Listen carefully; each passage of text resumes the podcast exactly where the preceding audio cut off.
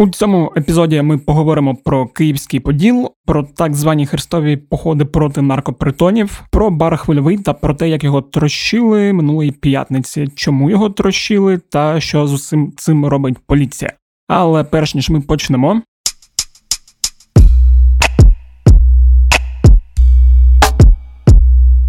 Усім привіт! Мене звуть Федір Попадюк, і це подкаст Кляті питання. Подкаст, у якому я відповідаю на усі ті кляті питання, без відповіді на які з'являються досить дивні думки, нав'язливі ідеї, по тілу пробігають неконтрольовані спазми, а з гортані вириваються абсурдні лозунги. Не буду цього разу довго тягти з промовами до президентів. Одразу розповім про цей епізод та про те, чому він взагалі виходить. Якщо ви читали новини минулої п'ятниці, то бачили, що в один з київських барів на Подолі вірвалися люди, які побили охорону, розбризгали сльозогінний газ, потрощили вікна, меблі та втікли.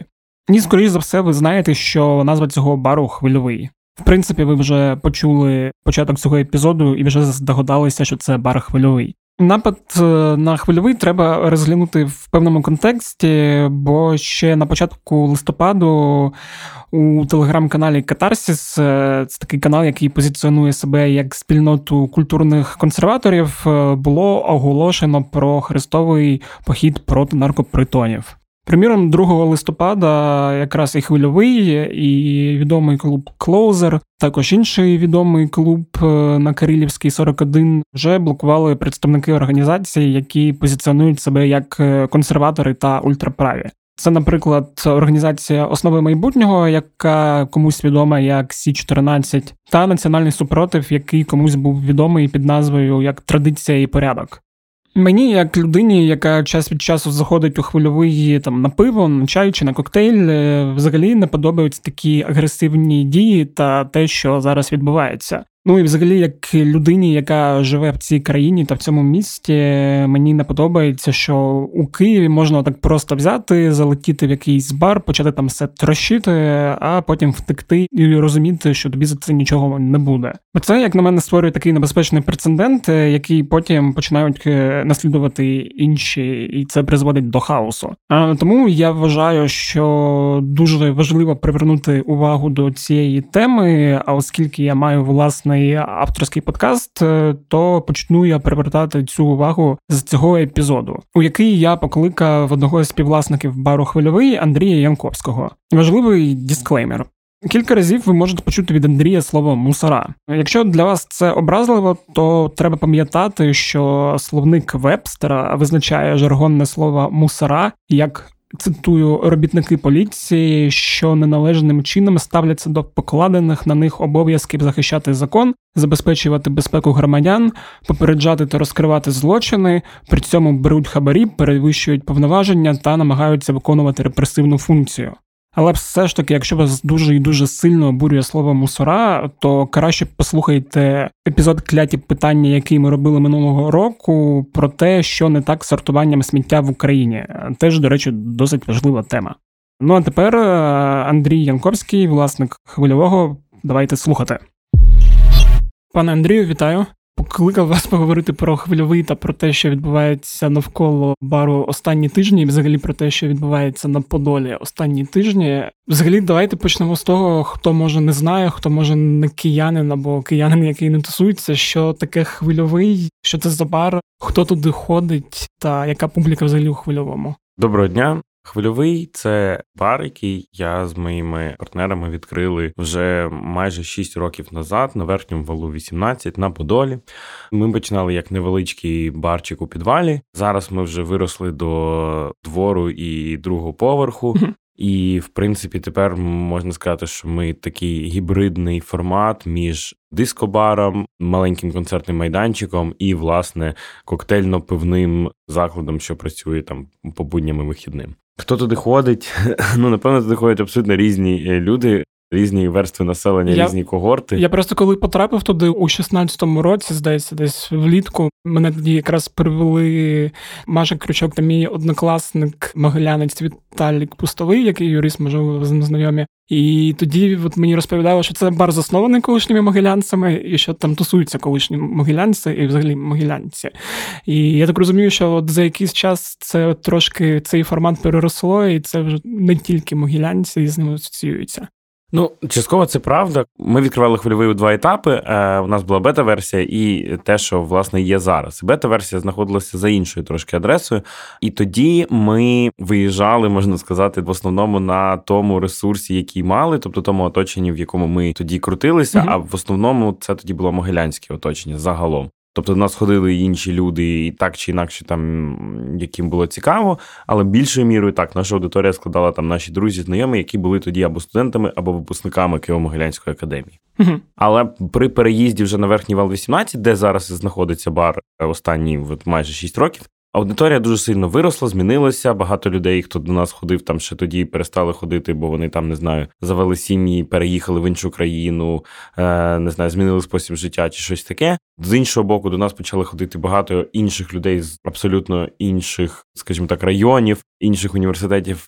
Люди, які займалися незвичною для нас на той момент діяльністю, тобто це там музиканти, це художники, це там татуювальники, да, тобто велика кількість креативної молоді, яка якби не навчається в Могилянці, бо там немає таких факультетів. І наразі я думаю, що зараз коло і мого спілкування, і загалом відвідувачів, які ходять е, в бар, звичайно, є певний відсоток тих старих відвідувачів, ще з яких ми знаємо з Могилянки, але я не думаю, що вони складають наразі більше ніж 10-15% від широкої маси. Але так само я знаю, що нас ходять і нові вже студенти-випускники Могилянки, але я, на жаль, їх вже не знаю, тому ідентифікувати їх як могилянців мені напевно важко. Я б не сказав би, що ми є могилянським баром. Можливо, ми таким були 6 років назад, але з тих пір вже стільки всього змінилося, що м- поставити цей ярлик до нас вже буде недоречно. Так, я про те, що я коли теж про це думав, що мені недоречно там поставити до вас ярлик наркопритон, який останні місяці розганяється в ультраправих телеграм-каналах. Тобто я розумію, що він такий досить сильно притягнутий за дуже довгі вуха. І, власне, хотів розпитати про те, що сталося у минулу п'ятницю. Це в нас було 26 26 да, листопада, пізно ввечері, здається. Що трапилось і що цьому передувало? А, Що трапилося? Це був звичайний вечір п'ятниці, принаймні так він починався. Я якраз відійшов закинути речі додому. Тобто мене не було там в барі, може, десь 40 хвилин. uh Коли мені подзвонили терміново, моя партнерка по бізнесу Даша Мінасенка, вона подзвонила набрала, сказала: Ти бачив, не бачив, приходь бігом сюди. Я відкриваю чати, дивлюся, що там, значить, на відео розбиті вікна. Я прибігаю, дивлюся, власне, на розтрощені меблі, розбиті вікна. Звичайно, одразу там викликаємо поліцію, охорону там адвокатів і так далі. Дивимося відео з камер і з того, що я там побачив на відео з камери, з того, що можна сказати на основі там свідчень моїх колег і друзів, які перебували в цей час в закладі. Приблизно о 18.45, коли хлопці, які працюють у нас на охороні, закривали калітку, щоб почати свою зміну за буквально там 30 секунд до того, як вони встигли закрити ворота, залетіло десь 25 е, чоловік, угу. якихось молодиків. Вони залили їх балоном, вдарили кійками там по спині по руці. Чуваки від них якось мінімально відбилися, відпшикалися балоном, встигли, слава Богу, забігти в середину верхнього поверху uh і там трошки закритися, забарикадуватися. Ці чуваки, які власне набігли, нападаючи, вони намагалися прорватися всередину. Всі, хто були всередині, якраз тримали двері, щоб не дати їм цього зробити. Е, вони почали трощити меблі спочатку на літньому майданчику, тобто просто хапати, отак, от крісла, дивани, столи, і оце, оце, жбурляти на підлогу. Так би мовити, ногами. Інші е, в цей час почали бити вікна, двері, і через е, отвори, які власне вони самі зробили, вони почали заливати всіх, хто знаходиться всередині, з допомогою газових балонів. В цей час десь приблизно 7-8 людей стояли, так би мовити, на шухері варці, uh-huh. слідкували, слідкували за часом. У них точно був один з координаторів, який якби роздавав команди. Це теж видно, в принципі, на відео. Вся ця операція, операція тривала десь 2,5 хвилини. Тобто люди були обізнані у швидкості реагування нашої там служби охорони, поліції і так далі. І так далі. Власне, за 2,5 хвилини вони щось оце все похарили, намагалися написати на стіні черговий нацистський лозунг, не дописали. Час збіг, вони втекли. Ну і власне далі вже приїхала там поліція, служба охорони. Прийшов я, там мої колеги і так далі. І ми вже почали розбиратися з цією ситуацією. Угу. А Як власне ви розбиралися? Бо я і по твіттеру пам'ятаю по реакції, що вам довелось виходити під подільський райвідділок, мітингувати, щоб їх затримали і не відпускали просто так. Ну е, да, там яка була ситуація? Нам стало відомо, що поліція затримала автобус uh-huh. з якимись людьми, схожою зовнішністю на тих, хто на нас нападав. Ага, вони ще на автобусі були. А, да. Чи це були безпосередньо ті люди, які на нас нападали, чи ні, сказати я, на жаль, не можу. Uh-huh. По-перше, тому що мене не було, і по камерах. Е, Ну, по тих відео, що я бачив, я не можу сказати, чи це були вони, чи це не були вони. Але це був автобус з людьми, які так само були членами організації Центурія, чию візитівку було знайдено на місці подій. Uh-huh. А у них в автобусі були газові балони і е, там ще якісь штуки. Я не пам'ятаю вже що. Не було цих кійків. Поліція їх якби затримала, описала і відпустила ввечері, десь вночі, не пам'ятаю коли. От. Але ми пішли туди під подільський відділок, щоб, по-перше, переконатися, що справді когось затримали, і дізнатися, ну що з ними планують робити, і, і чи планують їх відпускати. Якщо так, то з яких причин. Ми стояли під відділком тоді десь хвилин 15-20 mm-hmm. до того часу, як до нас хтось вийшов. То це, звісно, взагалі окрема історія, що 30 людей можуть просто завалитися в подільський відділок поліції, і 15 поліцейських будуть е, грати в цей час в Хардстоун і ховати очі. От, тобто, це, от, в принципі, та реальність, в якій ми живемо. Ми, в принципі, могли рознести цей відділок взагалі на шмаття, і ніхто б нам нічого не зробив. Ми стукали, намагалися там якось привернути до себе увагу. Нас ніхто не реагував, до нас ніхто не виходив, десь 15 хвилин. П'ятниця вечір. П'ятниця вечір, типу, нічого абсолютно всім норм. Просто мусора сидять, їм, типу, ок. Але да, ми прийшли туди. Врешті раз нас хтось вийшов. Ми поговорили. Нам сказали, що значить зараз нас проведуть до слідчого. Поки ми чекали слідчого, прийшов власне сам Євген Карась. uh По повній програмі обісрався там на місці, намагаючись створювати якусь провокацію. Що він там робив, якщо він не причетний до цих подій, невідомо. Наш він прийшов цей відділок до цих самих підозрюваних, якщо вони там теж не причетні, невідомо. Тобто висновки нехай роблять слухачі і поліція. От я висновків ніяких робити не буду, але факт такий, що затримали 10 людей з балонами після нападу на бар хвильовий. Їх тримали 3 години в відділку. Забрати їх прийшов Євген Карась. Оце факти. Все решта це домисли. Євген Карась це колишня Січ чи Сі... С14 Зараз я забув основи майбутнього. Основи майбутнього. Да, бо от я нещодавно дізнався, що вони перейменувалися, як і традиція і порядок, до речі, теж тепер більше не традиція. Да, вони якось там інакше називаються. Ну просто знаєте, як шо? Заклади живуть три роки, і кожні три роки треба робити ребрендінг. Ну, знаєте, як там шоколадниця, і тепер вони називаються якось типу, паштет. Ну, це так само С14, тепер вони називаються основи майбутнього. Ну, це стандартна тема. Окей, таке ще запитання. Ну, взагалі, те, що от як мені здається, як я бачу там станом на зараз, от на кінець листопада, початок грудня, те, що відбулось минулого тижня, це була фактично там не знаю, якась кульмінація цього протистояння. Я сподіваюся, що далі ситуація погіршуватися не буде, але от я пам'ятаю, що все це почалося дуже сильно раніше. Мабуть, от після акції зупинимо в сафарі на Подолі я почав помічати, що оці наративи про наркопертони з пабліків там з уст ультраправих організацій вони якось почали налипати і там ну і на клоузер, і на Кирилівську 41, і в тому числі на хвильовий. І що мені от було дивно, що ну я взагалі ніяк не мог у своїй голові там співставити, ну, умовно, там, ну, хвильовий і наркоперитон це щось в якихось двох дуже сильних різних світах для мене. Якщо щоб описати взагалі, що відбувається на Подолі для тих, хто не в темі, хто там живе на лісній чи у вирлиці. Я думаю, що це, по-перше, не виключно подільська проблема, uh-huh. це насправді київська проблема. Вона почала зароджуватись доволі давно вже через те, що ці організації так чи інакше е, зав'язані на співпраці і з деякими відділками поліції, так і співпраці з певними забудовниками. Є в різних районах, зокрема і на лівому березі, певні забудовницькі конфлікти. Я думаю, що ви так само бачили, коли йдеш на вулиці. Там є, наприклад, не знаю, якийсь паркан, uh якого охороняють не якась охоронна фірма, а якісь чуваки в худіках, чи там в курточках, чи ще щось. Абсолютно незрозуміла така мутна охорона. От, зазвичай ця охорона це є або представники там традиції порядку, чи той самий основ майбутнього, чи інших подібних організацій. От, Вони займаються такою діяльністю. Часто їх прикривають е, окремі працівники окремих відділків поліції. Тобто, це певна така мафіозна історія, яка пов'язана з забудовниками, які контролюють Київ. В принципі, думаю, ні для кого це не секрет. Да, про це було От. кілька епізодів тому. Ми про це говорили. Да, з безпосередньо певними окремими корумпованими поліцейськими неілюстрованими, які так само присутні наразі в Києві, зокрема, і з окремими бандитами, що прикриваються традиційними цінностями і представляються як неонацисти або ультраправі, або консерватори, і так далі. Чи вони є такими насправді? Це дуже хороше питання. От, наприклад, той самий, е, як його там Крістіан Ударов, який там шалений палкий, значить, е, націоналіст. Вчора бачив прекрасне відео з ним в 2017 році, як він виступає на ММА в Москві, де його фотографія на фоні Кремля, все дуже гарно відбувається. Тобто, от у нас є така певна м- колізія між тим, що люди говорять, і тим, як вони насправді діють. Тому я би не сказав би, що це ми зараз боремося з якимись ультраправими організаціями. Я вважаю, що це конфлікт з бандитами, які намагаються створити певний імідж того, що це якась боротьба ідеологій або як політичний конфлікт. Я не думаю, що тут є політичний конфлікт. Я думаю, що це виключно фінансовий конфлікт між бандитами і громадянським суспільством, скажімо так.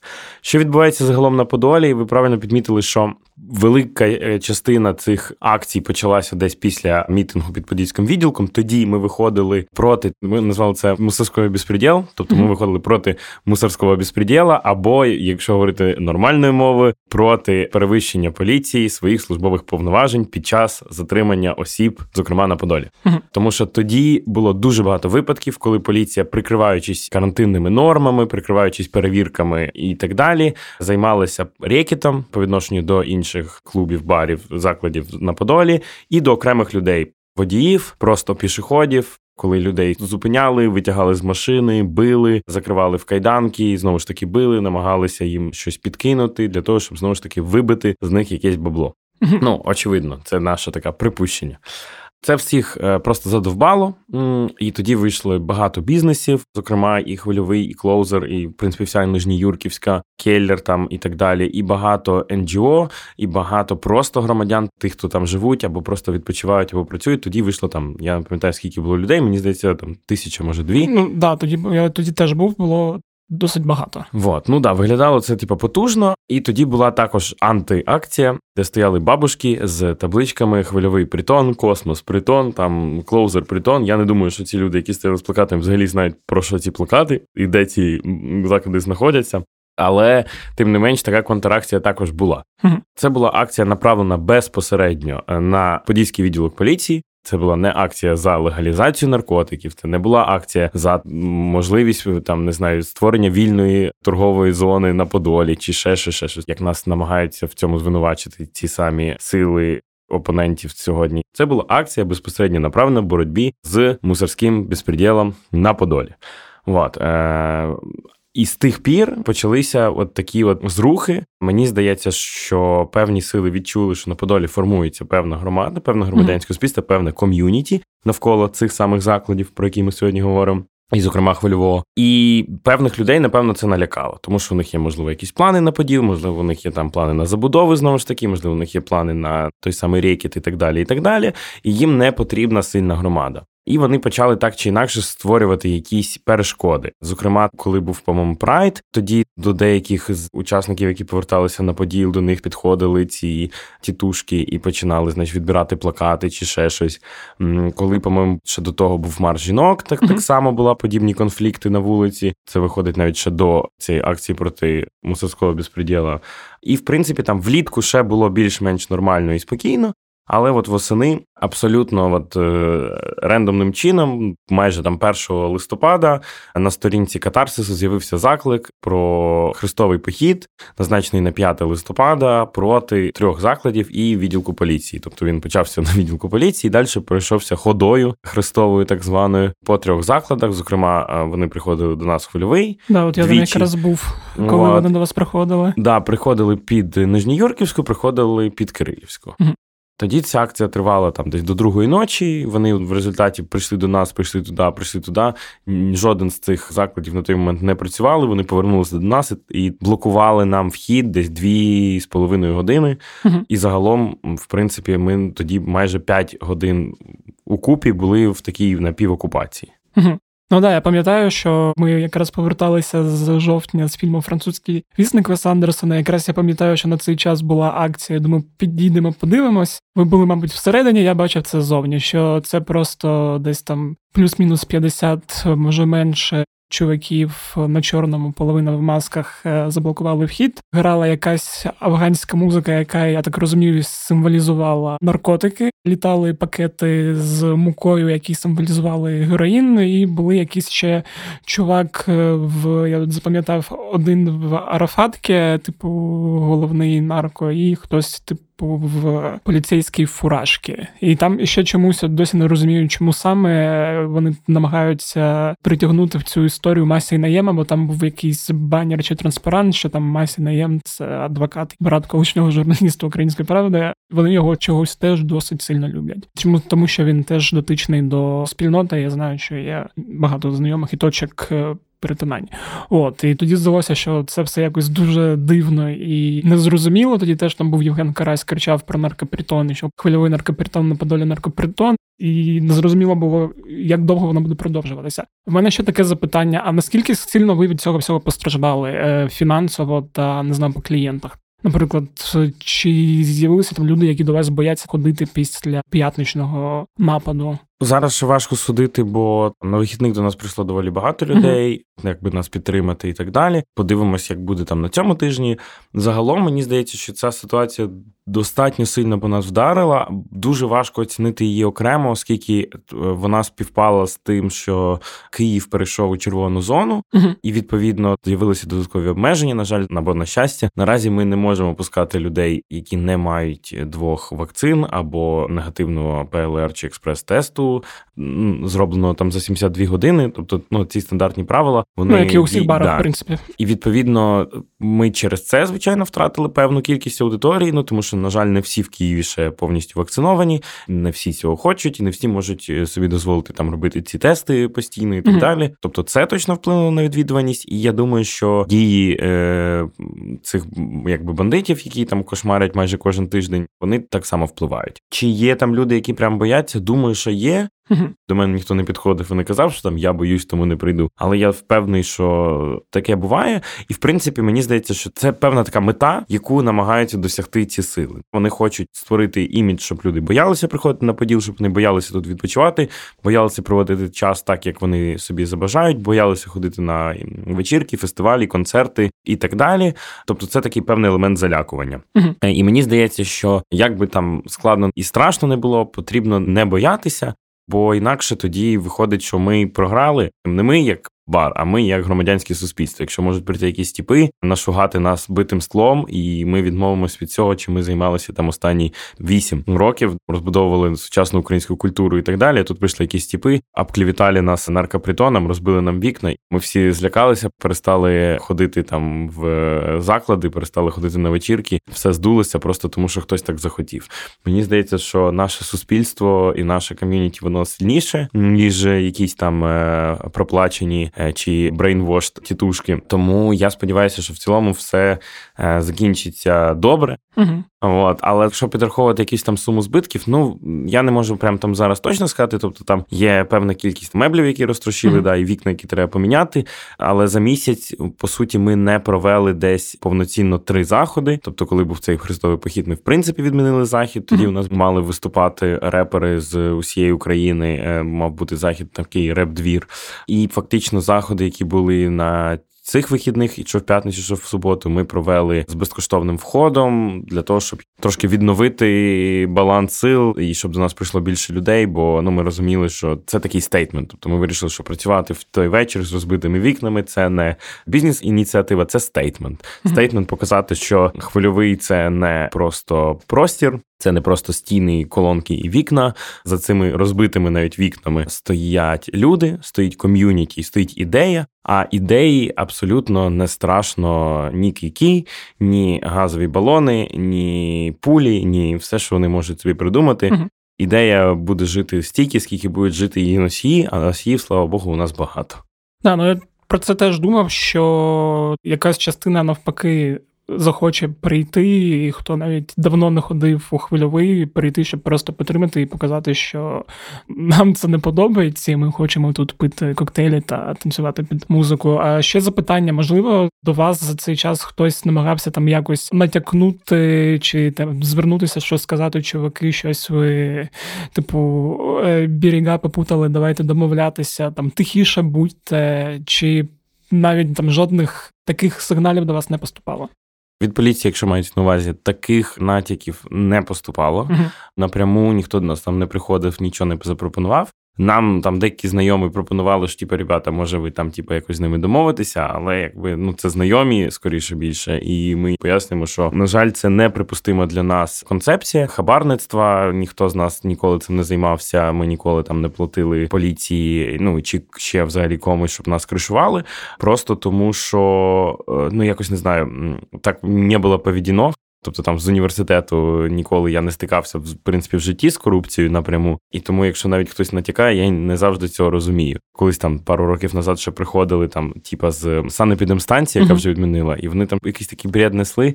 Я щось нічого не зрозумів, подзвонив адвокату. Він з ним поговорив, і потім він мені пояснив, що вони просто хотіли, типа, з нас збити хабаря. Тому це Такий трошки ментальний прикол, але загалом да, для нас ця концепція неприпустима, просто тому що навіть якщо подумати, в довгостроковій перспективі це дуже непоміркована стратегія, оскільки сьогодні ти платиш там якусь суму поліції, завтра вони приходять і кажуть, плати більше, і якщо ти перестаєш платити, то отримуєш там, напевно, там не знаю, можливо, перевірки, рейди чи ще щось. І відповідно там потім прийде якийсь інший начальник поліції, захоче ще більше. І мені здається, що якщо ти починаєш платити один раз, відмовитися від цього буде просто неможливо надалі. Ну да, потім ще тебе звинувачують, що ти хабарник, який звичайно. Тому, типа, найкращий спосіб боротьби з цим безпреділом, мені здається, це легальний спосіб. Ми подали там багато заяв, як в прокуратуру, в поліцію, в поліцію Києва, в МВС і так далі. І так далі. Будемо писати ще там колективний іск з іншими закладами до суду. Тобто будемо намагатися виключно легальними доступними нам методами тиснути на цих людей,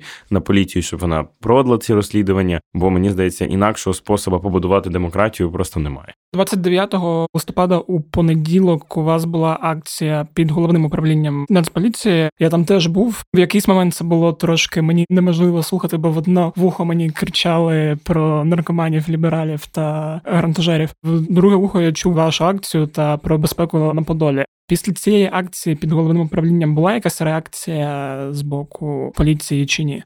Ну наразі ми зараз співпрацюємо з поліцією в тому плані, що ведеться це розслідування. Вони постійно запитують про якісь додаткові уточнення. Mm. Вчора там ходили ще додатково, опитували свідків, вимагають від нас якихось там додаткових матеріалів з камер чи ще щось. Все, що у нас є в доступі, що ми можемо, все ми надаємо. Реакція, в принципі, від поліції відбулася ще в той день перед акцією напередодні вранці. Нас запросили до центрального управління поліції Києва на зустріч власне з нинішнім начальником поліції Києва, який дуже стурбований цією ситуацією, і він обіцяв особисто проконтролювати, щоб винних було покарано, і правосуддя якби свершилося. Чи це відбудеться, чи не відбудеться, ми подивимось. Бо бути стурбованим це одне, а щось зробити це інше. От, Але мене завіряли якби всіма силами, що ця ситуація не залишиться просто так, що зараз прийшла нова команда, як в Подільський відділок поліції, так і на київському рівні. Нові люди з інших регіонів, які хочуть створити імідж справді безпечної поліції в Києві. Ну я побажав їм удачі, і будемо дивитися, чи їх слова підтвердяться, чи вони виявляться такими самими людьми, як їх попередники. А голова подільського відділку він здається не помінявся. Там же змін не було. Зараз якраз мені здається, чи вчора, чи сьогодні е, має вийти наказ про звільнення того самого віздісущого Павла Василенка, проти якого у нас була акція і е, навесні. І якби зараз це одна з вимог руху, який якби організував акцію в 29 числа. Я знаю, що от на днях, чи сьогодні, чи вчора, може навіть треба глянути, його мали б звільнити. Я вже зустрічався з тимчасово виконуючим обов'язки, і він, по ідеї, має заступити на повноцінну посаду начальника управління поліції Києва. От він так само дуже стурбований цією ситуацією. І, в принципі, мені здається, що це певне зрушення, бо раніше, коли щось відбувалося на Подолі, якби поліція просто ігнорувала. Вони не відповідали на запити, і до них неможливо було достукатися і так далі. Зараз у мене є їх всі телефони. Я вже з ними декілька разів зустрічався, і в принципі вони якби виходять на контакт. Що це означає, невідомо. Якщо вони будуть може надто добре працювати, то може їх швидко знімуть і поставлять кого треба. Це ж теж такий є нюанс в українській е, політиці кадровій. Але. Загалом такого досвіду у мене ще не було, тому мені немає з чим порівняти. До того начальники управління поліції ніколи не виходили на зв'язок. І відповідно, чи можу я сказати, що я їм там довіряю чи не довіряю, я не буду робити поспішних висновків. Тому подивимось, чи буде цей начальник краще ніж за Павла Василенка, чи дракон умір на здравствуй дракон. Добре, що ви про це розповіли, бо я провтикав цей момент, що зміна відбулася. Ну ми е, якби в процесі зміни. Да, ну, в процесі. Ну, все одно це якесь позитивне е, зрушення. Добре, тоді мені, як в принципі, людині, яка час від часу заїжджає на Подол і там особисто в хвильовий, е, дуже хотілося б, щоб е, коли я там сижу, туди не забігали люди і не ламали смак мого коктейлю додатковими інгредієнтами, які ну, досить... до кровавої мері, я думаю, перцовий балон має гарно підійти. Можливо, не хочеться змішувати саме це. Тому хочеться побажати вам успіхів. І ми будемо слідкувати взагалі за тим, що відбувається, і сподіваюся, у майбутньому на Подолі стане безпечніше. Я теж на це дуже сподіваюся. Дякую.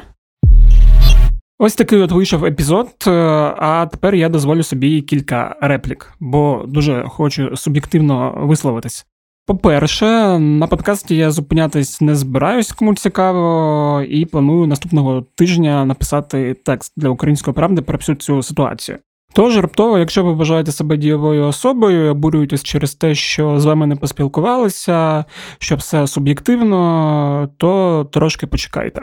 По-друге, хочу також е, розповісти про те, е, що мені не подобається в цій історії, бо раз подкаст мій, то я можу скористуватися таким правом. Найочевидніше, що мені не подобається саме насильство як явище. Бо коли ти показуєш, що можна вірватися у якийсь бар у центрі Києва, почати там селомати, як я вже про це казав на початку, і розуміти, що тобі за це нічого не буде, то ти даєш сигнал, що тепер правила змінилися, і що тепер всі так можуть робити. Бо навіть якщо ти не хотів давати такий сигнал, він все одно поступає. І інші люди, в яких теж багато агресії, хочуть робити те саме, бо чому б ні? Плюс завжди можна казати, що ти трощиш бар, кафе чи не знаю, якусь палатку з шаурмою за так би мовити праве діло. Бо там бариги, аферісти, зрадники, люди, які використовують подвійні пробіли чи аудіо у особистих повідомленнях. Ну і фактично, як я вже знову ж про це казав, це створює хаос і робить місто країну небезпечною